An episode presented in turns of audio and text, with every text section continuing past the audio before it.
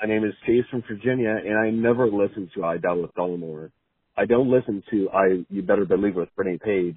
I do listen to You Better Murmur It with Marcus. Hello, Marcus. Following broadcast may contain free thinking and open minded discussion, ideas, skepticism, and adult subject matter. Topics will be discussed using adult language, sometimes gratuitously. Get ready to move the conversation forward. This ain't your granddad's news and comment show. This is I Doubt It with Dollemore.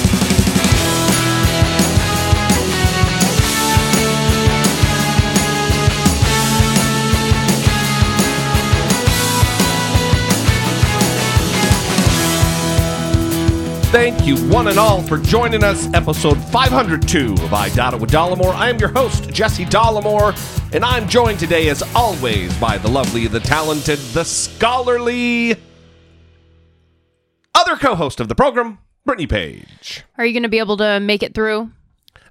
you going to power through? I'm, uh, I'm thinking everything's kind of a good news, bad news. Yeah? You know what I mean? And I'm thinking that the good news is we got to see Brett and Lisa mm-hmm. had a wonderful weekend Yep. last weekend. Mm-hmm. The bad news is it kind of derailed me getting to 100% relative to having been sick. Because of all the fun times. Yeah, a lot of fun times. Mm-hmm. Kind of put the healing on the side. Mm-hmm. Getting a little older, not as easy to do anymore. Mm-hmm. And did some drinking. Mm-hmm. Did a little bit of boozing. Mainly because, you know, you don't see friends in a long time. There's some revelry involved. Mm. Maybe some irresponsible revelry. Hmm. Not irresponsible. You know, I just, you know, you drink a little past when it's sensible. Mm-hmm. Anyway. And now I'm back to kind of like, fuck. Lingering shitty cough. Um, this, this, like, m- every time I cough, it's like a wet mucus thing in the back of my throat. It's a good time. I All could go on into detail. No, we don't want to hear that. Anyway, it was a good time. Yeah. Lots of food. Oh yeah, some good food. Very good food.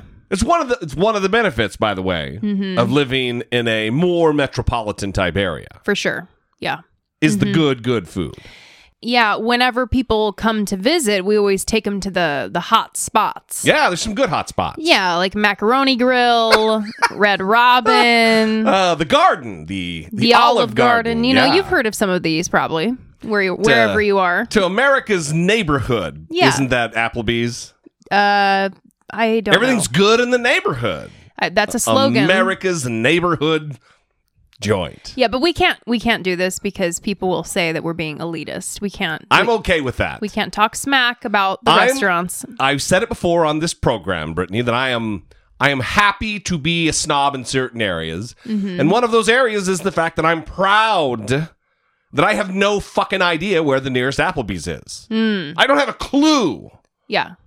And I'm not just being a dick. I really have no idea where the nearest Applebee's is hmm from where we are right now. You couldn't even make a guess. I couldn't I know where an Outback is. Ooh. I know where an Outback is, but I have no idea where an Applebee's is. yeah, Or even like a fucking T- TGI Friday. Is that even a restaurant anymore? I think so. TGI Fridays? Yeah, I think I think so. I think I've seen one on the side of the freeway. Yes, I- listen, I'm okay being a dick about some things. All right. And good food is one thing. Uh, those are not they're not good restaurants. We're not looking for their sponsorship. Well, the other thing is though that some people and I have a close friend who lives in an area where there are no Yeah. mom and pop type restaurants. I grew up in an area like that. and the only choices that you have sometimes where you live are those chain restaurants, you know. Listen, you know, the most of the audience probably knows. I grew up in a town without a stoplight. There was a subway restaurant. I don't mean a subway transportation system. We had one, sorry, still coughing it up. Uh, one subway restaurant after this is after I was gone that was in a trailer out on the highway. A double wide trailer turned into a subway. Yeah, so I'm I get it. Mm-hmm. But I'm proud to have evolved, I guess. Yeah. I guess you could say that. mm-hmm. Anyway, let's get to. I I'm going to have to. There's going to be lots of pausing to drink water to get this cough extinguished. But uh, let's move on with the show. We love you guys, and uh, we we appreciate you being patient with me and my maladies. Maybe I'm just a malingerer. Anyway, uh, last episode we talked about well, this last few episodes I think we've been talking about the the Democratic candidates that are that are now in the race or getting ready to be into the race, and we've talked about Joe Biden and his latest issues with his handsiness, um, and whether it's going to be a, a a problem for him, and you know what, the what the outlook is relative to the audience, and by virtue of the audience, the Democratic base, and we've got some some feedback. Hola, persons. Pennsylvania John here. You know, it occurs to me all this uh, fervor over uh, fervor, fervor over uh, Uncle Uncle Joe there with his uh, manhandling of the the ladies and the men. I mean, just because you don't mind if he grabs your pussy doesn't mean he should be president. Is all I'm saying. We are supposed to have moved on from that. We don't need a democratic version of President Trump. I mean, this is the problem. And he's definitely in the vein of Slick Willie when it comes right down to it. He's charming. He's adorable. We love Uncle Joe. I love Uncle Joe. He's a great vice. But I don't want him as president. That's the thing. We need to move on as Democrats you know, on on the Facebookery there, I subscribe. I, I I have a lot of you know the the Occupy Democrats and all that nonsense. And all these Democrats are screaming about, oh, the Republicans and the blah blah blah and the this and that, and and and the Justice Democrats and the this and that. And it's like, you know what? Eh, go f yourselves, guys. Really, really, it's not about that. We just need to move on from this because Slick Willie is responsible for most of the whataboutism nonsense that we have to deal with these days. We need to take a step into the future. The only way we're going to do that, y'all, is to embrace the young people, the Justice Democrats, the people who want to do Medicare for all, the people who want to turn our economy over to a greener, brighter future. And that's just what is. We can't keep mollycoddling the damn fossil fuel industry. And that's all I got to say about it. Toodles. So it wasn't. It wasn't all that uh, John from Pennsylvania had to say about it. He called back, and I'm not. I was going to play a little bit of it and then cut it off and say, "Well, that's kind of the gist of it." But I'll just give you the gist of it. It's a. Uh, he says that uh, one more thing is is that Joe Biden has a lot of baggage and then he went on with, you know, three strikes, different crime bills, and, and, and things like that. And listen, th- that's all true. But there's a couple things I want to address about John's points. One, I agree. I, I think I've made it abundantly clear. I don't think Joe Biden is the right choice. I I wish that he wasn't running because he is going to be one of the three oldest He's in his 70s. It's too late now. Let's you also say you wish that he wouldn't run because he still hasn't officially announced. Yeah, well, if he's not gonna run, then he's just jerking everybody around, Mm-hmm. and then, goddamn, I, I don't think that is the case. I think he's is going to announce. But there's a couple things that that I, I think are not fair. Having said everything I've said about Joe Biden, I don't think he's right for this moment in history. I think he's missed every moment in history to run for president or to be president because he wasn't chosen. He was chosen to be the vice president on the ticket by Obama, but that's it. But when you when you when you use words, John, like in the vein, we don't need another president in the vein of Donald J. Trump, also talking about grabbing pussies. That's just not where we are with Joe Biden. It's just not. He is he handsy because he's a touchy, affectionate guy? Yes. Does it make people uncomfortable? Yes. Am I probably guilty of the same exact thing? More than likely. And not for being creepy at all, but for I'm a touchy, huggy guy. And sometimes I feel like in the past that it was, yeah, that's, I'm just being, you know, affectionate and that's how I show somebody that I'm liking them or, and I don't even mean like in a sexual way, but it's not okay if it does make somebody uncomfortable. And usually I think I'm good enough to pick up on um, when someone is uncomfortable. I, I do think I'm astute enough. And I also think Joe Biden should be astute enough of that. but he's not a creeper. I don't believe. You know what I mean? Um, I just I thought it was funny how it turned into somehow defending like you, like you started defending yourself Oh. for some odd reason. Um, After making an indictment of myself personally. yeah, I I listen. I don't know if Joe Biden's creepy, and I I honestly don't know. I I think that I think that men can try to get away with stuff by acting like they're just friendly guys. Hmm. Like what you just said, I believe what you're saying, but I think a lot of men would try to say that. Yeah, yeah. I You think know what so I'm too. saying? For sure, for sure. Hey, I'm just a friendly guy. Yeah, yeah, yeah. Oops, grabbed your tit. well, no one's talking about him grabbing tits, though. No, I'm not talking about him. I'm talking about Oh, this okay. kind of guy Yeah. who's like, oh, I'm just friendly. I don't know. I Yeah. just, I'm a hugger. I'm a toucher. Well, all of this has led to conversations between us about like at a at a at a, a convenience store at a restaurant if i'm picking up the check and and i brush hands with the waitress i'm ugh, now i'm very aware of it and almost apologetic like i'm sorry i, I didn't mean to touch you Mhm. because you've you've relayed to me stories that it is a it is a creeper move Mhm. like incidental contact Mhm. and i never want to be that guy Yeah. No, I understand that. So, but what I'm saying is, I don't know if Joe Biden's creepy, and I don't think any of us really know unless we've interacted with him. I have or, interacted or with him. been on the other end of him touching you in this way. He never touched me like that. Yeah. So it's it's hard to say. And even when you are in that situation, it's hard to say, right? I've just seen a lot of photos. Uh, and I don't know when- when this flipped where I'm starting to defend Joe Biden because I'm not, but I've seen a lot of photos where he's as touchy and as close and as up in your intimate space with dudes mm-hmm. as he a- is with the ladies. Yeah, good.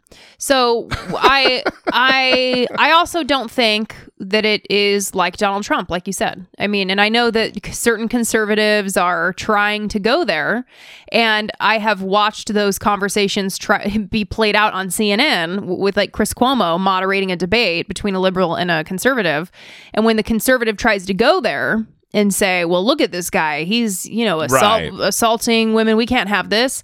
And Chris Cuomo just says, yeah, you don't have ground to stand on, Trump Yeah. supporter. For sure. You do not have ground to stand on Yeah. with this conversation. Also, it's completely different, but also don't try it. Yeah. and we're to, we have another voicemail, and I have one more point about John's uh, points that I want to make before we get to take three. Joe Biden take two or take three. His apology, actually, I'm going to scratch that. It's not an apology. His statement that they released, I mean, seriously, it's like he got another 70 something year old man to hold the cell phone. And it just, it's ridiculous. He wants to run for president, and it takes this long to put out another statement. Anyway, the other thing I want to talk about before we get to that is the, the statement made by John from Pennsylvania that Slick Willie is responsible for where we are right now, not having the moral high ground to stand against Trump. And no, he's not. He certainly contributed to it. But the reason we, as Democrats right now, don't have the moral high ground to stand righteously upon is because we fucking maligned Monica Lewinsky. We lionized, and I don't say we, I'm using the term now because I consider myself a Democrat, but I was not a, I was not a Bill Clinton fan then. The Democratic Party then lionized Bill Clinton.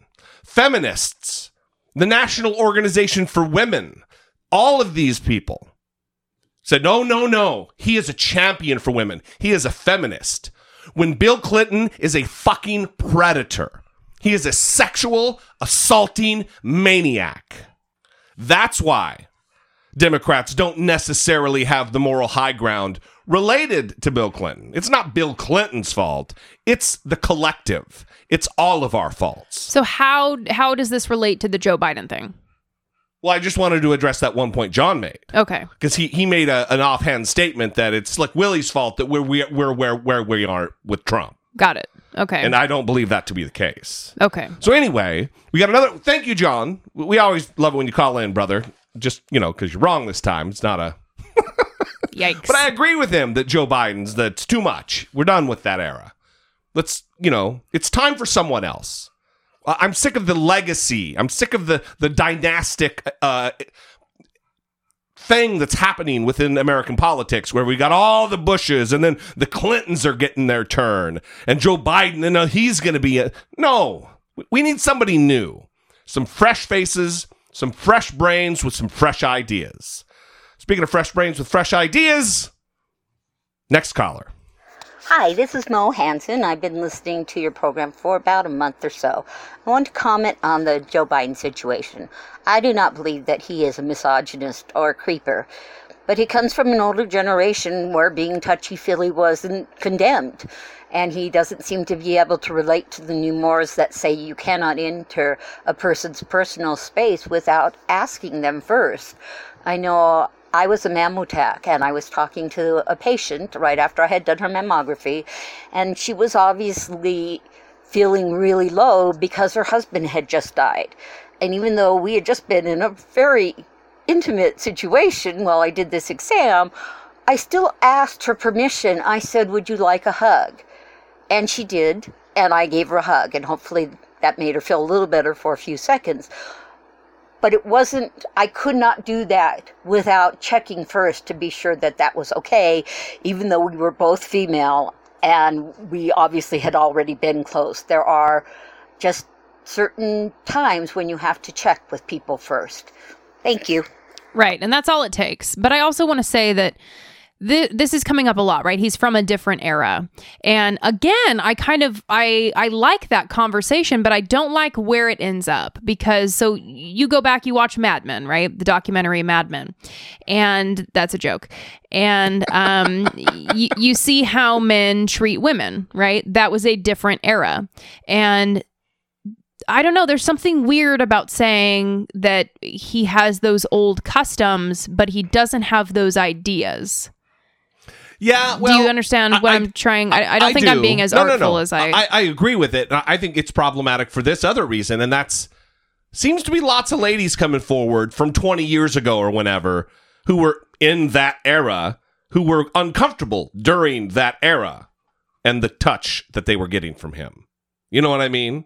That they, they admit that it wasn't sexual, that it wasn't predatory, but it was still a little too close, a little too right up in their mug, you know? yeah. So you're saying that that, I don't buy the excuse that it's of the era. but you're saying women have always been uncomfortable with it. It doesn't matter how the men have Yeah, felt about it. I think it. so. Right. Yeah, well, they just, it was one of those things what, that, you know, 20, 25, 30, 40 years ago when the patriarchy really ruled, unapologetically ruled, and the ladies just had to fucking put up with it because that's the way it was, didn't have a voice. Uh, just because that's what it was then doesn't mean it was okay and that it's okay now because, oh, he grew up when men didn't have to apologize for acting inappropriately. Mm-hmm. You know? Yeah. Yeah, but and I I agree that I saw someone tweet uh, that everyone is spending too much time talking about Joe Biden and that like for for instance Jeffrey Epstein didn't get enough coverage. That Jeffrey Epstein should get more coverage and and the cover up that happened in his case and all the shady goings on that that should be receiving just as much attention as this Joe Biden thing. And it's like, yeah, I mean, we wouldn't it be nice to live in a perfect world? Well, also, we've done our part on that thing. We we've produced a video about it, yeah. and I talked about it even before Trump was elected about his relationship to Epstein. Which, by the way, Bill Clinton's pretty close to Jeffrey Epstein. Yeah. Again, So everything's important, everything should be talked about, but yes, we can still acknowledge that Joe Biden is simply being a little too cozy with people, making them uncomfortable, Yeah. but that no one is alleging that he is a sexual predator or has assaulted them. so let's let's put a pin in this because again, the guy's not really actually even running yet officially. But before we put a pin in it, I want to play this last thing that he slapped up on Twitter, and I think there there are some earnest points to be well taken from what he says, but it should also be acknowledged that at no point d- during this thing does he apologize. Saying, you know, he doesn't say, if I did make somebody uncomfortable, oh my God, I'm so sorry.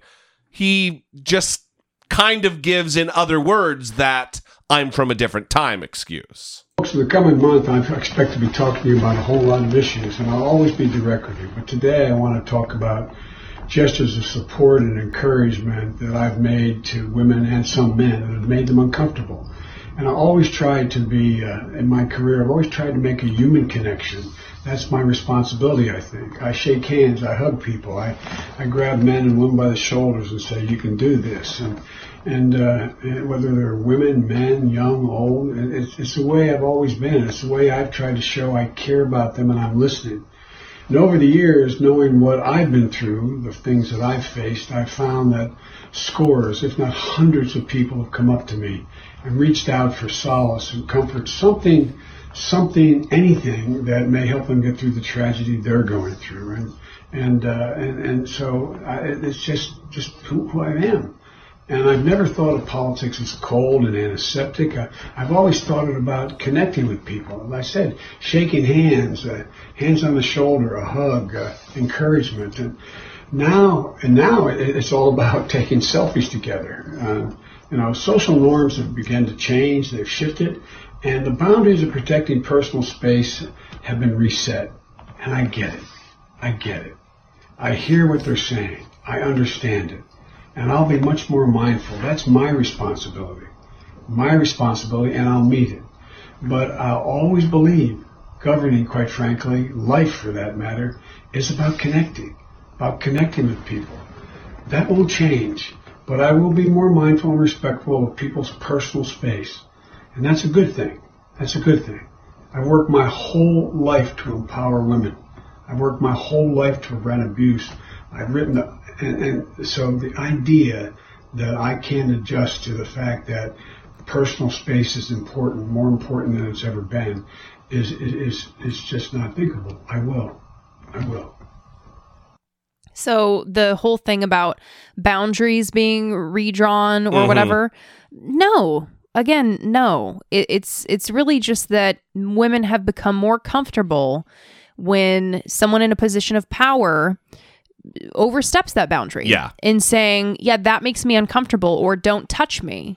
You know, I, I mean, it's. That's not, I agree, 100%. It's like saying all of a sudden women, women don't like having their asses slapped in bars. What the hell's going on, Right, man? yeah. Oh, uh, there's a new boundary that's been set. Yeah, no, it's always been there. Yeah. It's just what has been acceptable for women to say and do in response to those behaviors.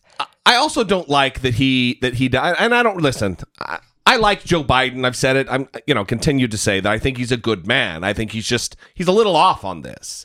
That, you know, I've never thought of politics as being antiseptic. You don't have to create this fucking logical fallacy argument where it's a false choice, where it's either warm and I'm up in your fucking grill or it's antiseptic and cold. It's, that's not what it is. Mm-hmm. You know, you know? Yeah, no, for sure. That also stuck out to me because people have different ways of connecting with other people. Yeah. And typically, when you are connecting with someone that you don't know well, it doesn't involve a lot of petting and touching. Yeah. I, I you, mean, you, you, can offer what he uh, categorizes as support and encouragement without the other person knowing what the fuck you had for lunch. Yeah. Y- you know what I mean? Oh, you had some capers, huh? I can, I get that off your breath because you're so fucking close. Yeah. It doesn't have to be that way. For sure. Anyway, we, we would love, I don't know if we want to keep dragging this on, but we'd love to know what you think about this second or third take here from Joe Biden. Um, again, I think the strategy choices here lead me to believe he's not really going to be on top of it and really not ready for prime time for the presidency to run a campaign that's going to be, uh, you know, action packed because he it took him way too long to respond to this. And then when he did, it was a lackluster effort, both production wise and otherwise. All right, moving on. Uh, last time on the show, we talked about homework. Brittany brought up some statistics that uh, homework is being increasingly given to students. They're spending more time doing homework, even as early as kindergarten. And we got a call from a kindergarten parent talking about what that looks like for him. And here it is. Hello, Jesse and Brittany. This is Charles calling from Huntsville, Alabama. And I just wanted to kind of give you some insight as the parent of a kindergartner as far as homework goes. Um, a few weeks ago, my daughter's teacher sent home a little note saying she's going to start sending homework home because they're going to, I guess, start actually doing homework in first grade. Now, kindergartner, all she's really doing now, she's getting these little books and she's learning how to read. Um, you have little sheets where she, where we're timing her as far as how many words she can say in a minute, and uh, making sure she knows all the letters and she can pronounce all the sounds and all that stuff. So it's nothing too rigorous, but it is something that the teachers encourage parents to do. It's not like actual homework that they're being graded upon or anything like that. So at least for me, it's nothing too strenuous. Just a few few activities that take a few minutes out of your evening, but nothing major. Nothing she's gonna really be penalized for if she doesn't get a certain score or anything. So that's about it. Love the show. Brittany is the best part. Love the show. Brittany's the best part. Bye. So that sounds like a good idea, something that's more of a guide or a recommendation. Yeah, but even Charles said that it's setting them up for. Well, we're gonna, we're going to be starting doing homework in first grade, mm-hmm. so it's almost like remember when I said last episode that yeah, I, I see it like in high school because they're getting re- you ready for the rigors of college. But if they're getting you having you ha- have homework in, in kindergarten to get you ready for the rigors of the homework in first grade, is that too early? Anyway, Well- I don't want to belabor this because it's you know Yeah. Well, I think a lot of it depends too on like maybe preschool education yeah and how much work parents are doing behind the scenes to ensure their kids uh, know words, know how to read, absolutely um, start doing the fundamentals of spelling and writing and all of those things. Uh, I think it takes some practice, and that's obviously Yeah. what homework is. It is just makes me drill wonder- down the skills. It just makes me wonder what the school day looks like if after the the six hours or whatever that you're there, you also have hours at home. Mhm. I, I don't know. Well, remember, it's not hours. On average, for a kindergartner, it's Tw- 25 minutes. 25 minutes, right. Right. And I think they recommend like a 10 minute rule. Uh, like in first grade, it's 10 minutes. In second grade, it's 20 minutes, something like that. Yeah. Um, anyway, we got an email about homework as well. Oh, Hi, Jesse and Brittany. You can put me down for a big please no homework, at least not in grade school. I know my family situation isn't unique, and here's where we're at. We get home from work at 7 at 6 p.m., and our son's bedtime is 8. That gives us two hours for playing outside or any recreational activities, dinner, bedtime routine, and homework. The last thing an eight year old wants to do when he gets home from school is sit down and do math worksheets. The thing I want to do immediately after a long day at work is sit down and fight with an eight year old over math worksheets he doesn't want to do while cooking dinner. Not all daycare or after school programs are designed to help with homework, especially if your kid has any special needs. Not all of us can afford to find a program that would be helpful. It's not that parents are lazy or don't want their kids to succeed, it's simply not practical. You can't tell a small child that, sorry, honey, you're just going to have to remember that you can't play in the gym with everyone else if you have homework and it's expect it to happen. Once you're in middle or high school or at a point where a kid is old enough to be self motivated to get the work done, then yes, go ahead and sign, assign homework. I have feelings here too, but I'm trying not to write a book. I'd be perfectly content to leave homework in the dust until at least sixth grade, and I'm relatively certain there are many other parents who feel the same way. Amber. yeah. That's another aspect. Is even uh, parent schedules. Mm-hmm. Because some parents, you know, both parents work, and some parents, let's say you work retail, and you're not off till like eight or nine o'clock. Mm-hmm. It's a whole another dynamic. Yeah, for sure. Well, and I, I A lot of privilege comes into play there. Yeah, I can't remember what my homework situation was like in grade school, but I 100% guarantee that my parents were not helping me with it. So, And nor would you have wanted them to. yes, that's probably true. um, so we got another email here, and this person didn't. Thank you, Amber. Yes, thank you, Amber. This person that wrote this email didn't say that they wanted it to be anonymous. However, it is quite personal. So, because they didn't explicitly say, uh, read this on the show, Yeah, yeah. we're going to keep it anonymous. Um, so, sorry if this person wanted us to name them, but we're just not going to take the risk of We could always do it ex post facto. Sure. Hey guys, I'll try to make this long story short. My life has been pretty crazy, and sometimes I find myself in a dark place. A dear friend of mine died suddenly, and things have been a whirlwind since. This month is a big anniversary month for that friend, and it has been especially difficult. Last night was a late night working and drinking too much. In my late night cleaning of the house when I got home, all the beer had not shut off my brain. The only thing I could think to do was listen to you two. I came across your podcast years ago, just randomly searching, and have been a loyal listener since. Your show is very different from the short list of podcasts I subscribe to, as it pretty much just consists of Last Podcast on the Left and a few other shows from their network. I'm from Canada, and although I do somewhat keep up with politics and try to read or watch the news, it's not a topic I spend much time on. Listening to the way you present the absolute craziness that is our political landscape has always kept me entertained and engaged. So thank you. Thank you for filling so many hours of my life with your banter, your passion, the emotion you're not afraid to express. Jesse, I'm talking to you. Your humor, stories of your own personal lives, and all the adult language that makes me want to listen for hours on end. Mostly, thank you for being there last night in a dark hour where I just needed friends to make me forget my sorrow. You were there. Wow.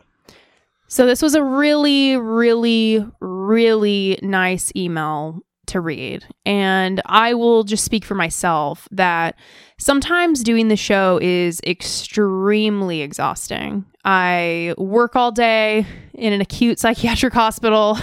Yeah.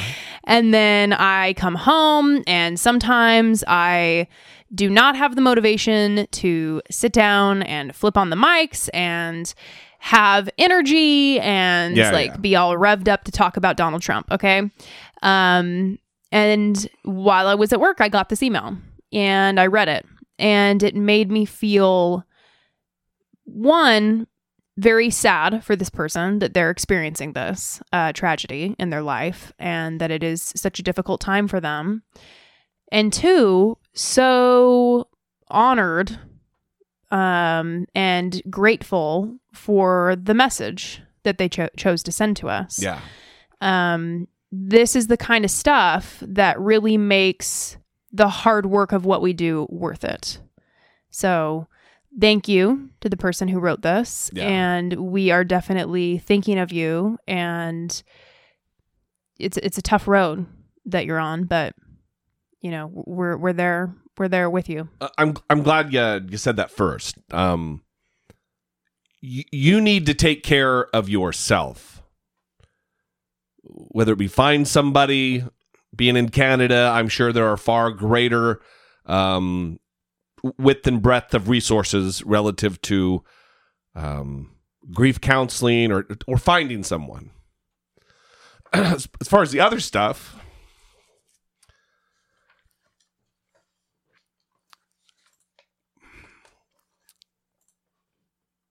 this uh I love when we get messages like this. Because we've worked very hard. Not only creating a show like we do, but also building a community. You know, saying moving the conversation forward and and asking for for for viewpoints and giving our listeners a platform to talk and think in public it means a lot to Brittany and I. During the Thanksgiving episode, I said some of this stuff that, you know, Brittany sometimes does get bummed out about doing the show because she's, you know, burning a candle at both ends. And while some of this stuff comes really easy to me and doesn't so much seem like work, we have to find moments where we're both we're both on if you know what i mean it's like turning the submarine keys where you both have to be on top of the game and if one's not on the, the thing's not going to work and luckily luckily we've gone 600 or so episodes and it's been it's been great but this also gives me a chance to thank brittany for for sticking around as long as you have and really putting in the work. Um, but also to the audience for taking part in this experiment that we've that we've started, you know, five years ago. Uh, it it it means more than you know to get messages like this, and we love you guys. And uh, again, I don't know. It's uh, what kind of special person that when you're going through something as as tragic as the loss of someone you love, and you're having a hard time, and somewhere you find it in yourself to write us. It's fucking amazing. Mm-hmm. So anyway, I'm gonna we're gonna go to the mid roll, and I'm gonna blow my nose. Support for I Doubt It with Dollemore comes from generous, engaged, intelligent, and good looking listeners like you by way of Patreon. Your support on Patreon for as little as a dollar a month helps keep the show going and move the conversation forward one podcast at a time. If you would like to join the ever-growing family of supporters, please visit patreon.com slash I Doubt It with Dollemore. Cody. Cody. Cody is our latest Patreon supporter. So we do have some news about Patreon, and we want to preface this by saying that it was several things that happened. Okay, so we just we don't want any one or two people to feel like, oh, I had something to do with this. Again, it's it's kind of one of those. It's good news and it's bad news. Right. So we dipped back below what is necessary to do hashtag third episode. Quite a bit. Quite a bit. And so that is not happening Well, so- anymore. that's right. Until we get back up there, I mean, I'm just going to give the numbers. So, Patreon has a deal where you can hide what the goal amount is, and our goal amount is 2,500 to do three episodes a month. We dipped down to like 2,200. Three episodes a week. Uh, Yeah, yeah. I'm sorry. three episodes a, a week. Thank you, Brittany Page. Mm-hmm. And so we dropped down to like 2200 or something. So that's that's enough off the mark that that it's just not it's not that it's not worth it. It's just it's a lot of effort. It's a lot more work. And I mean it's a lot it's a lot more work. Yeah, yeah. So whether it be pre-production, post-production, actually doing the show, Right. it's hours and hours per episode. Right. And this isn't to make the audience feel guilty at, At all, not at all. Um, because Jesse was also sick last week and you know, it, it was it was off to a rocky start, the hashtag third episode month anyway. Well, not only that is is that at the end of every month some cards get declined and then Mhm. Patreon kind of recalibrates and gives you a new total. That's always something we're working against. This month was just a little bit more aggressive than it has been in the past. right. So we just wanted to say that so that people weren't wondering what the hell was going on. Yeah, so the bad news is Mhm. well we're the the the hashtag third episode is back in it's a goal now. We're working to that again. Mhm. And the, the the the good news is that we're still here and we're Mhm. plugging away and we are looking forward to campaign season. Uh, Mhm. that doesn't mean we're not going to be doing coverage of of um, The debates the debates and shit. We'll just those will be like bonus episodes. Right. We're still going to do that Yeah. stuff. Yeah. And again, God, we fucking we love you guys. We appreciate everything you do Mhm. um, for us and for the show. You are are a part of this, and we just we wanted to say that.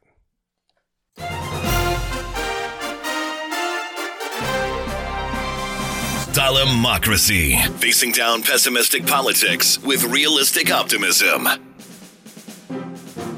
So there's there's several things, and I don't know we're going to get to all of them this episode, but uh, just to give kind of a rundown of what I want to talk about today, and some of it we might not get to, is this new news coming out of the Mueller team that people who are familiar with and who people who are associates of people who worked on the special counsel within the special counsel's office are saying that they're not happy about uh, Attorney General Bill Barr's findings that he's writing this in such a way that do not illustrate the the the troubling findings that they had relative to Donald Trump and and um, and Obstruction. obstruction of justice. That there are more damaging items in there than he's letting on, and he's creating maybe a narrative to get everybody like to set in their ways That's one thing I want to talk about. Actually, I'm not going to explain everything as intently as I did there. Well, let's review that just really quick. Yeah. Because uh, William Barr, right, he did a four page summary of the Mueller report, which is hundreds of pages long. Yeah, it took almost 700 days. It's 400 pages, and he took eight hours and four pages to. And by the way, he's he's clarified. Oh, it's not a summary. I didn't summarize. And so Mueller came to a conclusion on collusion and said that there was no evidence to support that that conclusion. Yeah. But he did not come to a conclusion on obstruction. And he laid out the evidence on on both sides, right? And then William Barr came to a conclusion, largely because um, he already held that opinion. largely because he doesn't believe that you can commit the crime of obstruction if there's no crime that you're trying to cover up right so a lot of people say collusion's not a crime that that wouldn't be a Yeah. crime and so if you're going to be charged with obstruction but you're obstructing the crime that's not a crime then that can't be what you're doing. Do you get what i'm saying? Yeah, and there it's also an element of the president can't commit obstruction of justice just by virtue of the fact that if he wants to fire James Comey, even if it is to obstruct justice, he has the constitutional authority for any reason to fire James Comey, therefore it's not obstruction, which is fucking nonsense complete nonsense. Anyway, that's the one topic we got. A, we got a package on that. Uh, this whole security breach in Mar-a-Lago is a big deal that I want to talk about. Um, the the battle over Trump's taxes that the Ways and Means Committee has officially requested them, uh, and it's not like a hey, please would you give them to me? It's it's a demand because by law they're obligated to give them. And then uh, the thing I don't think we're going to get to is the Alex Jones. We pushed it last episode. And we might have to push it again. There are clips from his deposition where he is blaming psychosis for his conspiracy um, nutter buttery related to Sandy Hook and him posting the address and, you know, in his own way, encouraging his crazed conspiracy theory followers to harass the families who had just lost their children in the massacre at Sandy Hook. But let's start with the Robert Mueller stuff um, and Bill Barr. Major story breaking just this moment. The New York Times is reporting that some of the Robert Mueller's investigators have told associates that Attorney General William Barr failed to adequately portray the findings of their inquiry and that they were more troubling, the Mueller report, for President Trump than Mr. Barr indicated. That's according to government officials and others familiar with the matter who say that those investigations are, quote, concerned that because Mr. Barr created the first narrative of the special counsel's findings, American Jews will have hardened before the investigation's conclusions become public. As the Times puts it, it's the first evidence of tension between Mr. Barr and the special counsel's office. Starting right now is one of the reporters on that story, Adam Goldman. Adam, that's to me, I guess that what's the lead here? Is it the lead that there's dirt here that Barr did not release? I, I think the lead here is there's a nearly 400 page report with uh, possibly troubling information about about the president and his activities. Uh, maybe in Barr's view, it didn't rise to a level of a crime, but uh, uh, for the special counsel, it, it certainly, at least in the case of obstruction, it didn't exonerate and it didn't exonerate the president. And the failure by Mr. Barr, it sounds like Mr. Barr is concerned in the report that Mueller didn't make a decision on the issue of obstruction. He thought he should have Yeah. done that. Yeah, that that that. Sorry, repeat the question again. According to the report in the New York Times, which is moving right now and will be in the paper tomorrow, according to your report in the Times, which you were part of writing, uh, Mr. Barr is, was upset when he got the report from Mueller, and it did not conclude one way or the other whether the president obstructed justice. Yeah, I, I, I, it's our understanding that uh, that Main Justice Department Barr felt that that that Mueller punted on the issue. That Mueller should have made a decision, and you know that's what he was tasked with doing, but yet he didn't, and he left it in the hands of the politicals, right? Of Rod Rosenstein and and and Barr himself, or political appointees. Sort of, you know, that the whole purpose of the special counsel is not to put it in the hands of the politicals. So there's no political interference. And subsequent to that, Mr. Barr then had to make a decision. He said he wished that Mueller had made a call on obstruction of justice, as he did, to basically exonerate the president on collusion. But since he didn't make a call, he also believed that Comey was wrong with regard to Hillary Clinton when he chastised her, even though he didn't indict. And in this case, since he wasn't willing to indict, indict because Mueller hadn't made that call, he had to exonerate. That seems to be the train of thought here. Your thoughts? Yeah, there, there, there are some thoughts on that. Uh, the, there's a, a, a counter narrative that you know Barr did uh, Barr did to Hillary Clinton what Comey did by by throwing in that line from the special counsel's office you know, that he wasn't totally exonerated. You know, some could argue that wasn't fair, just like Comey said Hillary Clinton was uh, extremely careless. So it just never ends. And of course, everyone after the Mueller report, we, we heard that the Mueller report was finished. And then we knew that Barr was releasing the summary, and then Barr released the summary. And there, then said it wasn't a summary. There was a certain segment of the population that was very disappointed, rightfully so, because we don't feel like we have the full picture. That's right. And we don't. And these reports now are reassuring us that we don't. We yeah. don't have all of the information. It's disappointing for me. You know, in the wake of this, and I always, I really try to be level headed about this kind of stuff and not let my passions get kind of ahead of me. And I saw Walter Shaub, who was Obama's ethics czar, and he tweeted something about this is the greatest cover up of a conspiracy, blah, blah, blah, talking about Barr and the four page memo.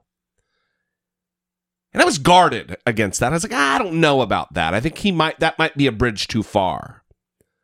I don't fucking think that anymore.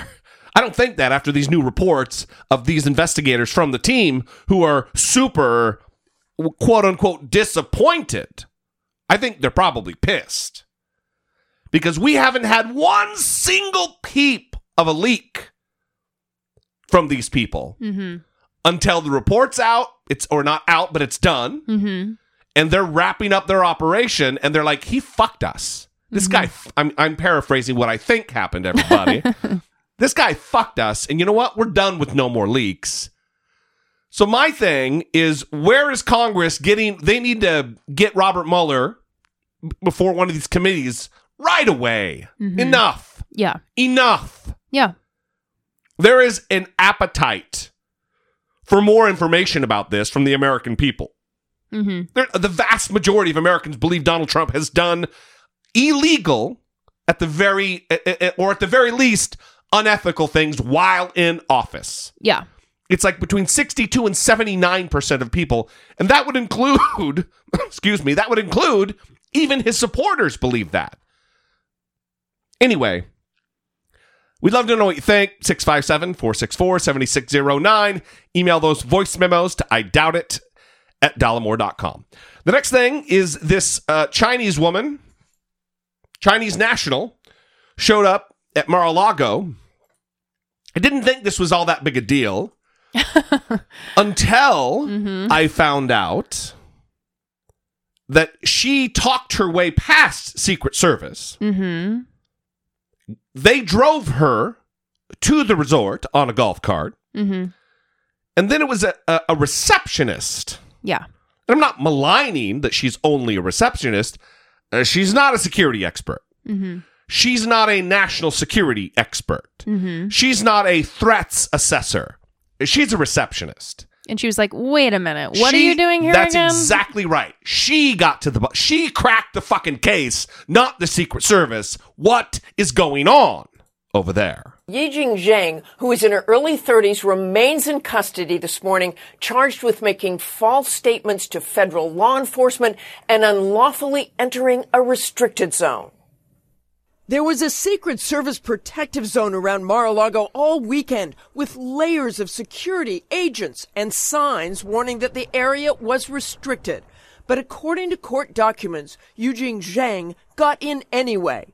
It was just after noon on Saturday, the president golfing nearby, when authorities say she presented two Chinese passports to an agent as ID and said she was there to go to the pool. The agent passed her information to Mar-a-Lago security to verify she was on an access list. While the court documents make clear Zhang easily conversed in English, Authorities say due to a potential language barrier issue, Mar-a-Lago believed her to be the relative of a member of the club who was also named Zhang. A valet then drove her to the main reception area in a golf cart.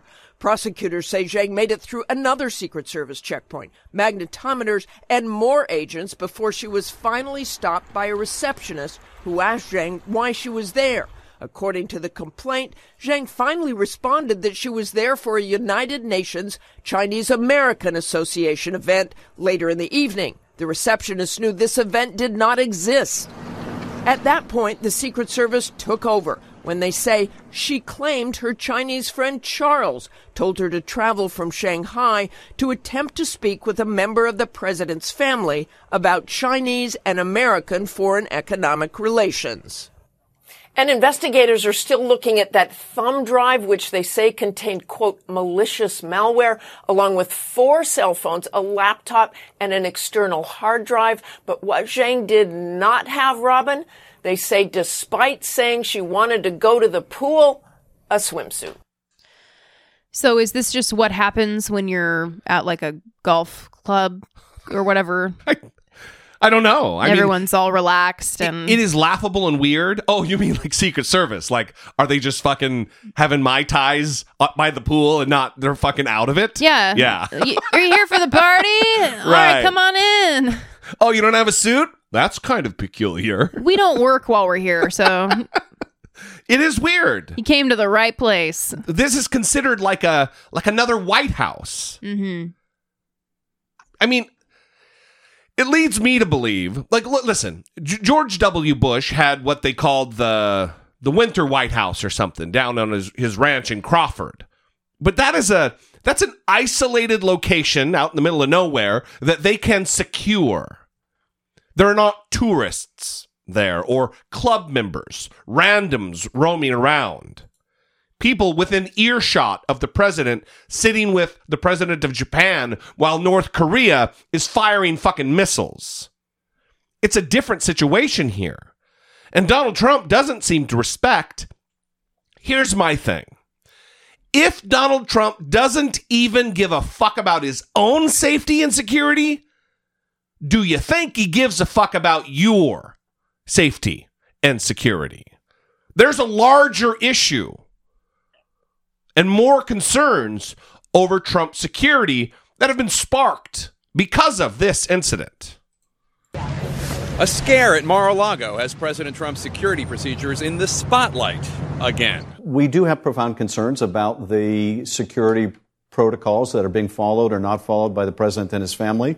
Since taking office, story after story highlight what critics call a disregard that the president and his team seem to have for long established protocols. Just this week, before we learned of the Mar a Lago incident, a White House whistleblower was alleging that Trump's team had overruled national security experts' denials of security clearances for 25 individuals for, quote, a wide range of serious disqualifying issues. Security clearances are very important to me. Among those with a controversial clearance, the president's daughter, Ivanka Trump, and her husband, top advisor Jared Kushner, whose numerous foreign business dealings have raised concerns. When asked about possible security risks Monday, Kushner chuckled. Do you pose a grave national security concern to the country, Jared Kushner? Uh, look, I can say that in the White House, uh, I work with some phenomenal people. Kushner and President Trump have also both come under fire for using non secure methods of communication. You want to uh, put that on this phone, please? Hello? Trump has denied accusations he uses his personal iPhone instead of the government provided cell. Kushner reportedly prefers to use the encryption enabled texting service WhatsApp to speak with foreign leaders, including Saudi Crown Prince Mohammed bin Salman. Another security protocol the president has dismissed having aides present for meetings with foreign leaders such as Vladimir Putin.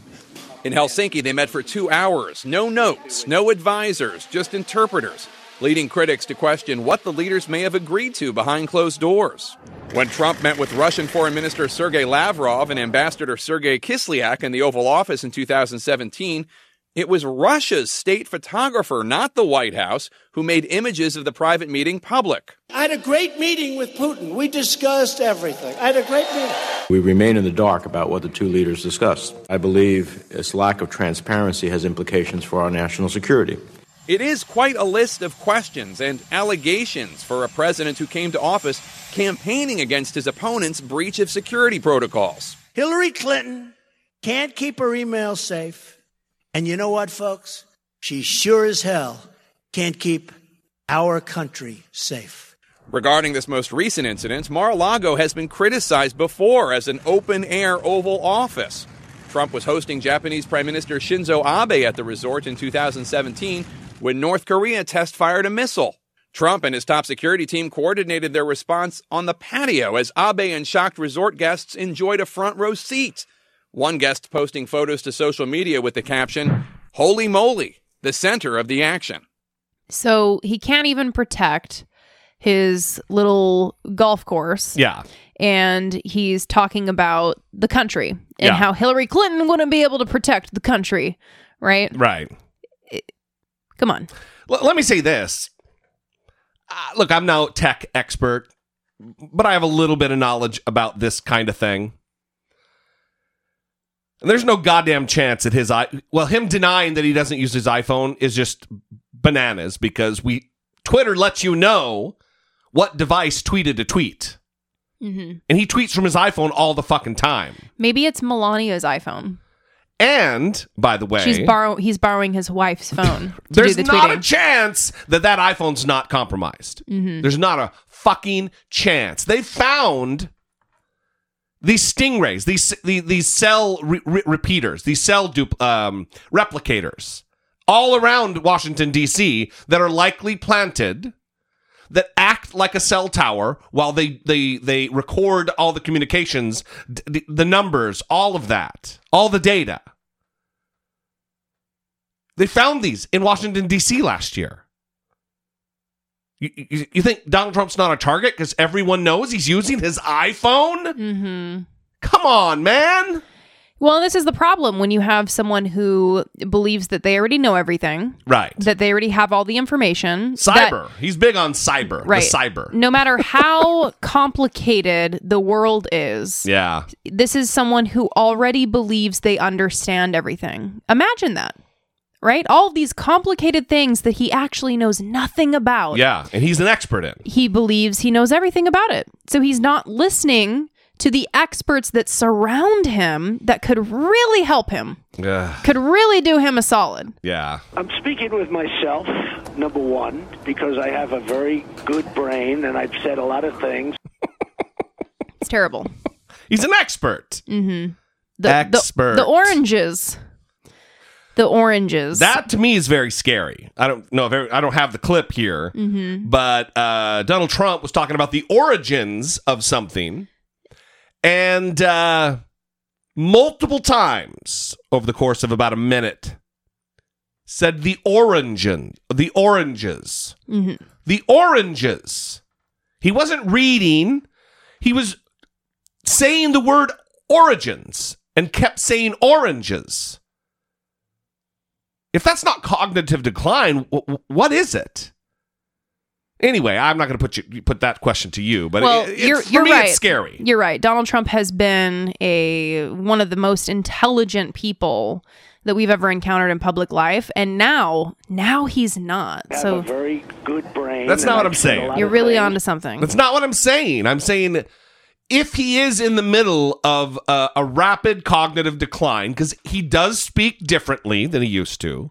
I know with your sarcastic fucking nodding of your head. Mm-hmm. Anyway, I'm concerned. I'll just say that and we'll move on. Mm-hmm. So the next thing we're going to talk about, wow, that's Do you a wanna- hard fucking pivot. Do you want to play the clip of me trying to pronounce um, anonymity? No. You were reading, looking at the word and saying anonymity. He's talking about the origins of something and saying oranges. Mm-hmm. Do you do you ever when you're saying or, origins? Has that ever or you say mouse and you say slouch? I mean what what what other words is it okay to not be able to know what they are?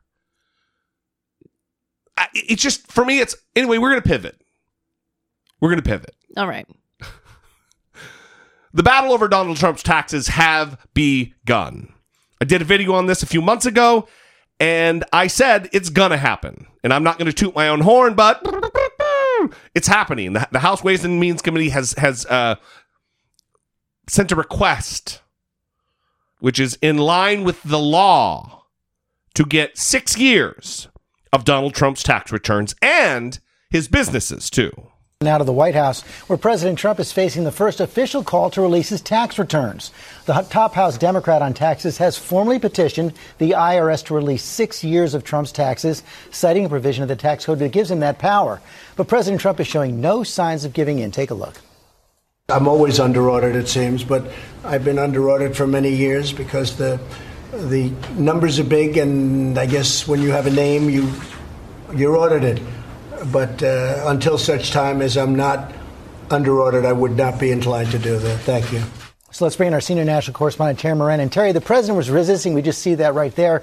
But the Democrats may have the law on their side. They might well, George. They've got a strong case, but this is shaping up to be a huge and important legal battle, really, for every American. So here's what's happening. Uh, Chairman of the House Ways and Means Committee, Democrat Richard Neal of Massachusetts, sent that letter to the IRS demanding all those Trump tax returns. And he's citing this 1924 law that allows the heads of a few committees in Congress to get the tax returns of any American. Uh, that as long as there is, the Supreme Court says, a legislative purpose, they have to be involved in passing a law to get these returns. And they're supposed to keep them secret, but this is Congress, so we can't really expect that. Uh, President Trump is fighting back, as you see. He once promised he would release his tax returns. Now he says the audits won't let him. But this is going to be a major legal fight, and it will probably end up in the Supreme Court. The privacy rights of Americans around those tax returns are very important. The IRS takes that very seriously. This will go to court. So this is this is blowing up right now because Donald Trump has responded now and he's not just taking this lying down. He's pretty much telling them, you can talk to my fucking lawyers. Even though this is law, this is from 1924, and it's a shall issue. It's shall comply. Not a, eh, if you want to. The, the executive branch doesn't get to say whether or not the legislative priority is legitimate. They just get to say, you want them? You said you want them? We have to give them. This will end up in the court, certainly. But I don't know. I mean, look, I'm no lawyer. I think that, that's pretty clear, right? That's pretty clear.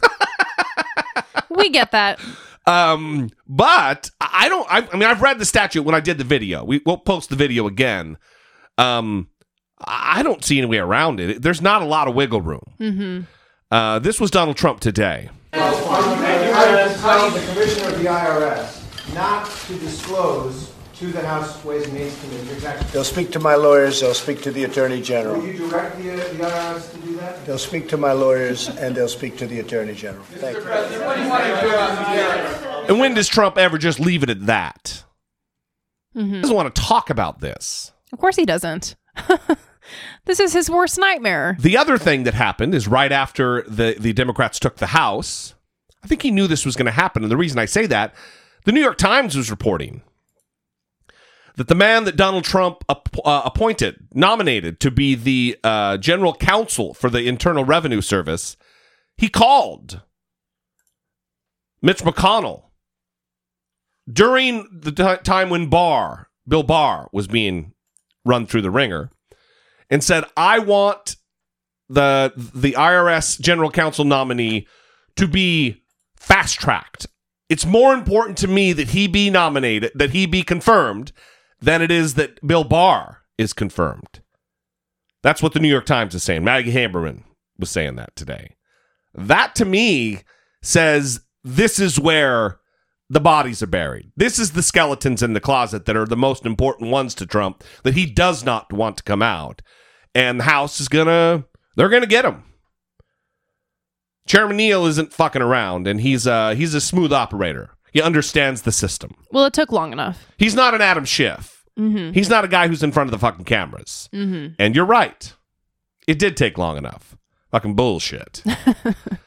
anyway, and again, you know, it's it's how can Republicans, I was thinking about this today when Chuck Grassley was on the floor of the Senate crooning in his fucking droopy dog voice his old man Joe voice about oh, they can't be doing this, taking Donald Trump. All they're trying to do is retribution because they lost an election. Dude, how many excuses must you make for a clearly corrupt president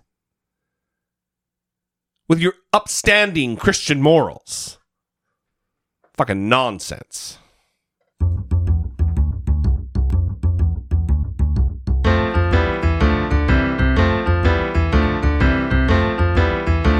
It's the asshole of today.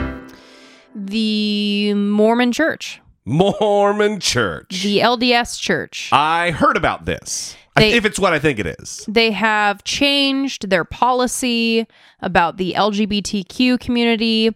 If you are the child of LGBTQ parents, Yeah. then you can now be baptized in the church.